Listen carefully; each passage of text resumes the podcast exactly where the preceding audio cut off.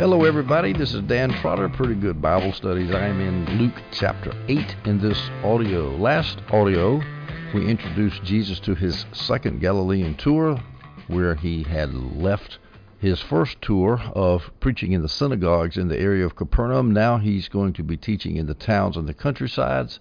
Countryside, he started out his second tour of Galilee by having a so called busy day where six great events occurred. He was busy all day teaching. One of those events was teaching the parables from the boat put out from the shore at Capernaum, and one of those parables was the parable of the sower of the seed. All of this is not recorded in Luke, but the parable of the sower was recorded in the uh, chapter 8, uh, ending in verse 18. We're going to pick up at verse 19. Now, the first thing that's going to happen here in, in chapter 8, verse 19, is the incident where Jesus' family came up to Capernaum from Nazareth to get him and to rescue him from the crowds. Now, there's debate about why they did that. Well, I'm going to discuss that in a minute.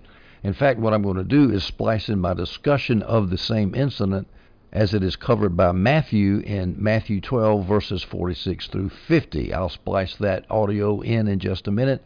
There's one thing I think I, I left out of that discussion there. The parallels are pretty close. There's also a parallel in Mark, but Mark doesn't add too much.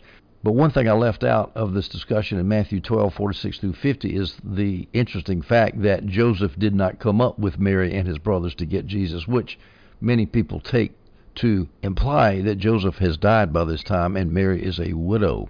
Because we don't hear too much about Joseph. We don't hear anything about Joseph at the end of Jesus' life. So, let me splice in Matthew, my discussion of Matthew 12, verses 46 through 50. That audio begins now. Matthew 12, verses 46 through 50. While he yet talked to the people, behold, his mother and his brethren, brethren stood without, desiring to speak with him. Then one said unto him, Behold, thy mother your mother and your brethren stand without, desiring to speak with you. But he answered and said unto him that told him, Who is my mother, and who were my brethren? And he stretched forth his hand toward his disciples, and said, Behold my mother and my brethren. For whosoever shall do the will of my Father which is in heaven, the same is my brother and sister. This is a great Mother's Day text. I think that all preachers ought to preach this on Mother's Day, and Father's Day too, for that matter. Now, Jesus is not meaning to reject his natural family, is what it sounds like. I got time for you guys. Get out of here. I'm working. But what he's trying to do is to show that his spiritual family was more important than his earthly family, and that is something that every Christian ought to really drive home deep in their heart because one of the deepest human inclinations and motives is to please your family. I mean, we just can't get around that. That's just the way it is. I don't even care how dysfunctional your family was. It's still there. And at some point, you might have to be, you might have to realize that Jesus came not to bring peace to the earth, but a sword to, to set father against son and mother against daughter and so forth and so on. And here's just another example. He, Jesus is not going to stop his ministry for, for these people. Now, we, for his family. Now we learn more about this little incident from the synoptic parallels. If we go to Mark 3, verse 21, and when his friends, or the NIV says his family, when his family heard of it, they went out to lay hold of him, for they said he's beside himself they probably went from Nazareth. They, his brothers and his mother were from Nazareth, which is about 30 miles south of Capernaum. They probably took the trip up there because they heard of all these miracles being done, and they said, "Man, what's going on here? This uh, our, our son and our brother is nuts. He's stirring up the murderous opposition of the Pharisees. He's going to get himself killed." Uh, Mark chapter 3, verse 31 through 32 says this: Then there came then his brother and, and his mother, and standing without, uh, without, sent unto him, calling him. And the multitude sat about him, and they said unto him, Behold, thy mother and thy brethren without seek for thee. Now, what are some options as to what were the possible motives of Mary and Jesus' brothers? Well, they perhaps wanted to see Jesus to relax from his heavy schedule. He's working himself to death. And they didn't really think he was out of his mind. They were just exaggerating a little bit, perhaps. But the NIV Study Bible and Gill take that option. He, they wanted Jesus to relax. Or maybe, this is my option, maybe he was literally, maybe they thought he was literally crazy. The enemies of Christ were saying he was out of his mind, says Adam Clarke, and so maybe his families actually believed that, but believed the Pharisees that he was crazy. Or maybe they went with motives of pride. We're here, and we're here to see the great teacher because we're his family. And they wanted to show everyone they were, were related to the great teacher. I somehow doubt that. And this is my preference option number four, they wanted to point out to him that he was in great danger. Maybe even to point out the conspiracies that already formed against him. Now, the reason I say that is because I've seen many missionary families' attitudes toward their missionary sons or daughters are very similar. You can't go over to the mission and say, "What about us? What about what about us? Your family? We gave you life, and here you are going off to the heathen in Africa or wherever it is, and leaving us behind." A great example of this is the great missionary biography Bruchko. He went, where was it, to, to South America somewhere, Colombia, I think it was, and he was from Canada, and his mother had missionary meetings in in their little church, and he went to all those meetings, and he got inspired to be a missionary. And when it came time for him to go down there to be a missionary, who was screaming the loudest against it? His mother. Happens all the time, folks. And you, if you are dedicated to serving Christ, you better get ready for it, and you better get ready to deal with it properly, which is spiritual things come before natural things. Seek first the kingdom of God, and all these things will be added unto you. God will take care of your natural relations. He'll let you be able to de- bury your dead and to do all the family things that you need to do because He's supernatural, He's sovereign, but you've got to seek His kingdom first. Now, who are the brethren of Jesus? This is a good thing because, you know, the Catholics, Roman Catholics say that Mary was a perpetual virgin, that she was a virgin before she married Joseph, and she was a virgin after she married Vir- Joseph. And so the question arises then where did all Jesus' brothers come from? If she was a virgin, and the Catholics say, well, they were cousins and that kind of thing, or or they were step half brothers, step brothers, because Joseph had a previous wife. Her name is said to be Esca and uh, so that they had children. Well, I'm not going to get into that. I think that if you think that Mary was a perpetual virgin, please come see me because I've got some oceanfront property in Arizona I'm trying to sell. says that the Mary and the brethren were without. That means either Jesus was indoors or he was within a, a group, a crowd, and they were standing outside the crowd.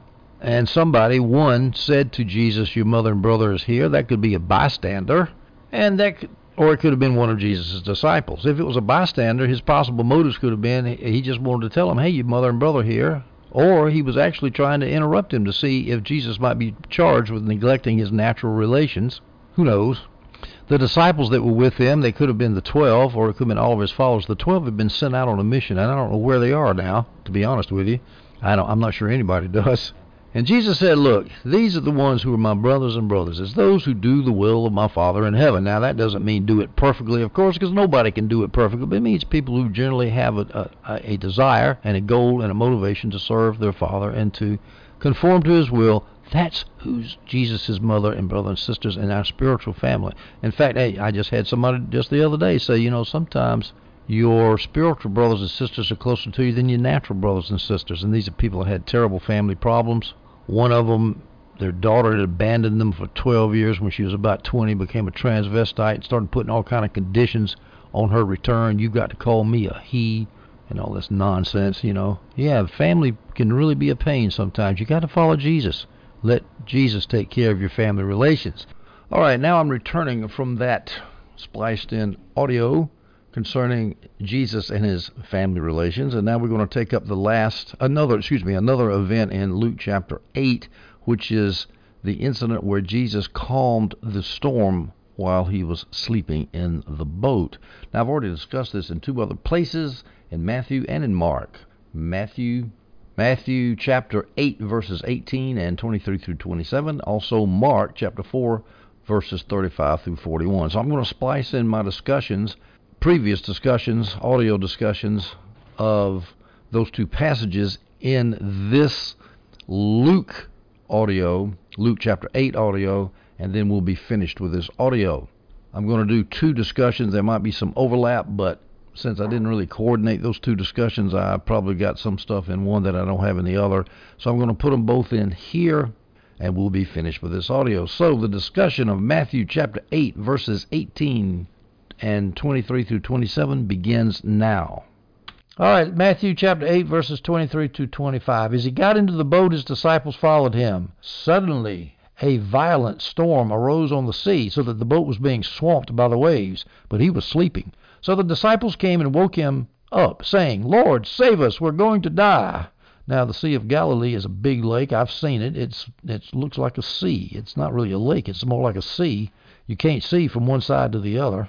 Is particularly susceptible to sudden violent storms that cool air running down from the Mediterranean over the mountain through the mountain passes, the Lebanon and anti-Lebanon ranges range up there. The wind whips through there down the valley uh, through, into the north of Israel over the Sea of Galilee, and you got the hot, humid air lying over the lake, mixing with that cold wind, and then you got bodacious storms, violent storms. Some some here speculate that Satan caused that storm trying to kill him. Well, that's nice, nice speculation. Who knows whether it's true or not? But didn't matter. Jesus is sleeping. He wasn't. He wasn't worried.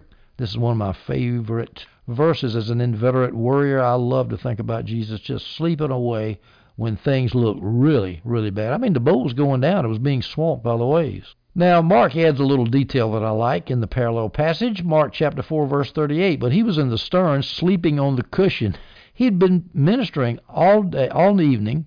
Uh, he had been up all day and been ministering all evening, and he was tired, and he naturally he was sleeping. Remember, he's fully human as he is fully God. So they woke him up and said, "Teacher, don't you care that we're going to die?"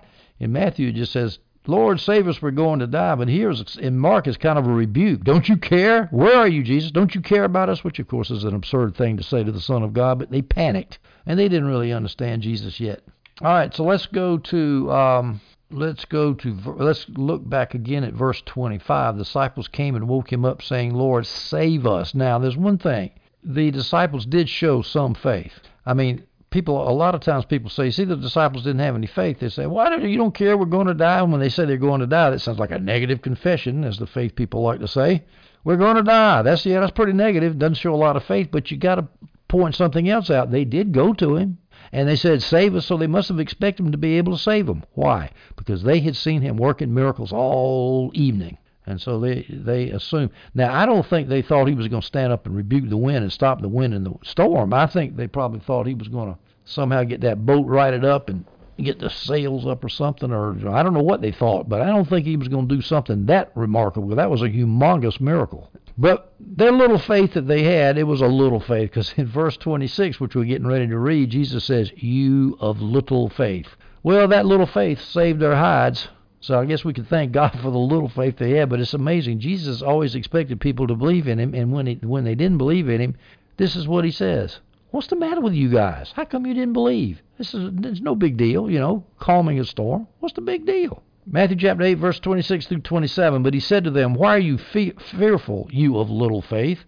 Then he got up and rebuked the winds and the sea, and there was a great calm. I bet the Sea of Galilee wasn't as calm as those disciples' hearts became when they saw that. The men were amazed and asked, What kind of man is this? Even the winds and the sea obey him. They knew they had somebody special in that boat. This is not the first time Jesus had told his listeners that they had little faith. If you remember two chapters earlier in Matthew 6, Sermon on the Mount, Jesus told the crowd, if that, or his disciples, if that's how God clothes the grass of the field, which is here today and thrown into the furnace tomorrow, won't he do much more for you, you of little faith? In other words, what you worried about? You don't need to worry about food. You don't need to worry about clothes. You don't need to worry about shelter. And you don't need to worry about storms on the Sea of Galilee. You just don't need to worry. So apparently, the disciples forgot all the other great miracles Jesus had done before that. Now, that's a common human thing. I mean, how many times has Jesus providentially delivered you, and then all of a sudden the next problem comes, you say, "Oh, I'm never going to get. I'm, this is it. I'm not going to make it through this one." Yes, you will, because you made it through the other ones. It says the disciples were amazed in verse 27. Mark adds the little detail they were terrified. Mark chapter 4, verse 41. And they were terrified and asked one another, Who then is this? Even the wind and sea obey him. I, I can't help but be a little bit jealous of those disciples. I would have liked to have seen all this. I would have liked to have walked around with Jesus. I might have been just as mule headed and thick headed and lacking in faith as they were, but boy, I sure would have liked to have seen Jesus work. All right, I am returning now to my Luke chapter 8 audio after having spliced in my discussion of Jesus stilling the tempest in Matthew 8, and now I'm going to splice in my discussion of that same incident in Mark chapter 4, verses 35 through 41. That discussion begins now. All right, now let's take up the last incident in Mark chapter 4 that we're going to talk about. This is when Jesus stilled the storm on the Sea of Galilee saved the disciples' life. Verse 35 in chapter 4 On that day, when evening had come, he told them, Let's cross over to the other side of the sea. Now remember, on that day, he had just spoken a bunch of parables from the boat. He had probably gotten out of the boat and gone back to the house and privately explained those parables to the disciples. And then he'd come back out and said, Well, things are too chaotic here. Let's go over to the other side of the sea. We see in the parallel passages, which, by the way, are Matthew 8 and Luke 8. Matthew 8, verses 23 to 25, starting with verse 23, Matthew says this As he got into the boat, his disciples followed him. We'll just, just well, I'll just quote verse 23. As he got into the boat, his fo- disciples followed him. But the Holman Christian Study Bible says in verse 36, so they left the crowd and took him along since he was already in the boat. The already is in translator's interpolation there because it's in brackets. To reconcile that, I would say that what happened was is he took out once once he got into the boat, he was already in the boat and then they left. I don't think it means that he was already in the boat after having taught the parables, because he, he has to have some time to go into the house to teach the disciples privately. So he probably came out, looked at the chaos, and said, "Let's go to the other side." And, there, and other boats were with him. It says in Mark chapter four, verse thirty-six. Other boats were with him. Those boats could have been there for because they were fishing boats that the disciples had, or it could be that people were deliberately following him for teaching and healing, and they didn't belong to the disciples. They could have been belonging to other fishermen, but at any rate, they could have followed. But the disciples were in one boat, and they were going across the sea with Jesus. And then verse 37 and 38 in Mark chapter 4, it says this A fierce windstorm arose, and the waves were breaking over the boat, so that the boat was already already being swamped. But he was in the stern, sleeping on the cushion. So they woke him up and said to him, Teacher, don't you care that we're going to die? Now you might ask, well, how can a fierce windstorm come up on a little lake? Well, it's a sea. It's a sea. I, I remember the first time I saw the Sea of Galilee, and remember it shrunk now because the city of the, the country of Israel is using the Sea of Galilee for much of its water supply, and tour guide told us that the sea had really shrunk from what it used to be. Well, even in its shrunken state, it's so big you can't see the other side when you start on one side. It's huge, much bigger than I thought it was. You look at the maps, it just doesn't seem quite as big, but it's huge. And violent cold wind would come rushing down through the Lebanon passes up there and off of Asia Minor, and cool air from the Mediterranean was drawn through those mountain passes. And then you got hot, humid air lying over the lake, that cold air rushing from the Mediterranean, hitting the hot air over the lake, and bam, you got a storm. Some people speculate that Satan caused the storm in order to destroy Jesus. I don't know if Satan's got that much power, so that's just a speculation. Now, in Mark verse is 38, which I just read, we have the little detail that Jesus was sleeping on the cushion. He wasn't worried about that storm. Great application point there for all of you who would like to teach a sermon on this, to teach a give a homiletical teaching on this, sleeping in the middle of the storm.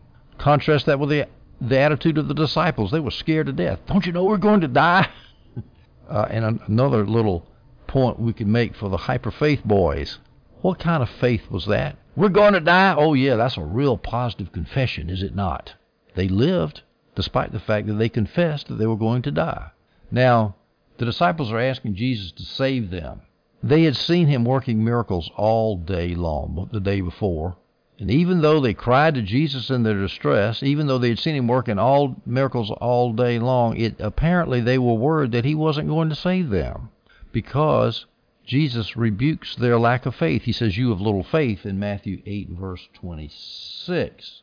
In Mark chapter 4, verses 40, he says, Why are you fearful? Do you still have no faith? So that so they didn't it's not like they didn't have any faith they went to him and said god jesus help us so they had enough faith to go to jesus but they didn't have enough faith that he that he was going to work it out quite to their satisfaction so jesus doesn't say you don't have any faith but he did say you have little faith what he's saying is, if you really had faith in me, you wouldn't even have gotten nervous. You would have just been calm as I was back there sleeping on that boat cushion. Jesus says, You have little faith. I think I checked it one time in the book of Matthew six times. For example, he told his disciples who couldn't cast out an epileptic demon, What's the matter with you guys? You have little faith. And he would say that all the time. He expected people to believe in him. And it was like, he was, it's almost like a, he had this childlike attitude. What's the matter with you guys? How come you don't believe me? I'm the Son of God. You don't believe I can take care of anything? I'm telling you, reading these stories like this, if that doesn't build your faith, and I don't mean in Kenneth Copeland's type of faith building, I'm not talking about faith in formulas. I'm not talking about faith in your faith, which is very weak. I'm talking about faith in the Son of God, faith in Jesus. Your faith's going to get bigger The more you look at Jesus, the, your faith is going to get bigger. Now, when the disciples said, Teacher, don't you care that we're going to die? Rabbi, don't you care that we're going to die? What was their tone of voice? Some people have said, well, they're just praying and asking, praying and interrogating Jesus. Jesus, uh, is it really true that you don't care that we're going to die? I mean, come on. How can anybody think that? They were scared. They were complaining. They were testing Jesus. What's the matter with you, Jesus? How come you're not going to save us? That's what they were saying. Mark chapter 4, verses 39 through 41. He got up, rebuked the wind, and said to the sea, Silence, be still. So he rebuked both the wind and the sea. The wind ceased, and there was a great calm. Verse 40 Then he said to them, Why are you fearful? Do you still have no faith? Well, I guess they had faith then after they saw it. Of course, faith is the substance of things not seen and they saw. So maybe they it's, not true to say that they had faith in Jesus' ability to calm the storm. Maybe what he's saying is, do you not have faith in me to do anything from now on? Do you still have no faith? I mean, how many times do you see Jesus deliver you and work miracles in your life, and then the next problem comes up? Oh God, you leave me in the lurch. You're not going to get me out of this one. Do you still have no faith? Do you still have no faith? Verse 41 And they were terrified and asked one another, Who then is this? Even the wind and the sea obey him. They still didn't really have a clear conception that Jesus was the Son of God. But can you get imagine watching Jesus get up and say, uh, Wind, be still, uh, uh, sea, be calm, and boom, total calm envelops their eyes and their ears. Quite an amazing thing to be with the Son of God. He's teaching them. He's showing them gradually He's gradually revealing them, himself to his disciples to show who he really is. And that's the same way he works with us today. He doesn't show it all at once. We have to see incident after incident after incident of his providence, of his miracle working power, of his love, his grace. And after a while, it sinks through our skulls. You know, this is the Son of God I'm serving. He's not going to let anything happen to me. All right, ladies and gentlemen, I'm back from my discussion of the, Jesus stilling the storm in Mark chapter 4. And so I'm finished with this audio, actually. And, and in this audio, we discussed Jesus' family coming to Nazareth to take him home, where they thought he perhaps, they thought that he was crazy. And then we talked about Jesus stealing the boat. And so we have covered Luke 18, verses 19 through 25. We'll start with verse 26 of Luke chapter 8 in the next audio. And I hope that you enjoyed this one.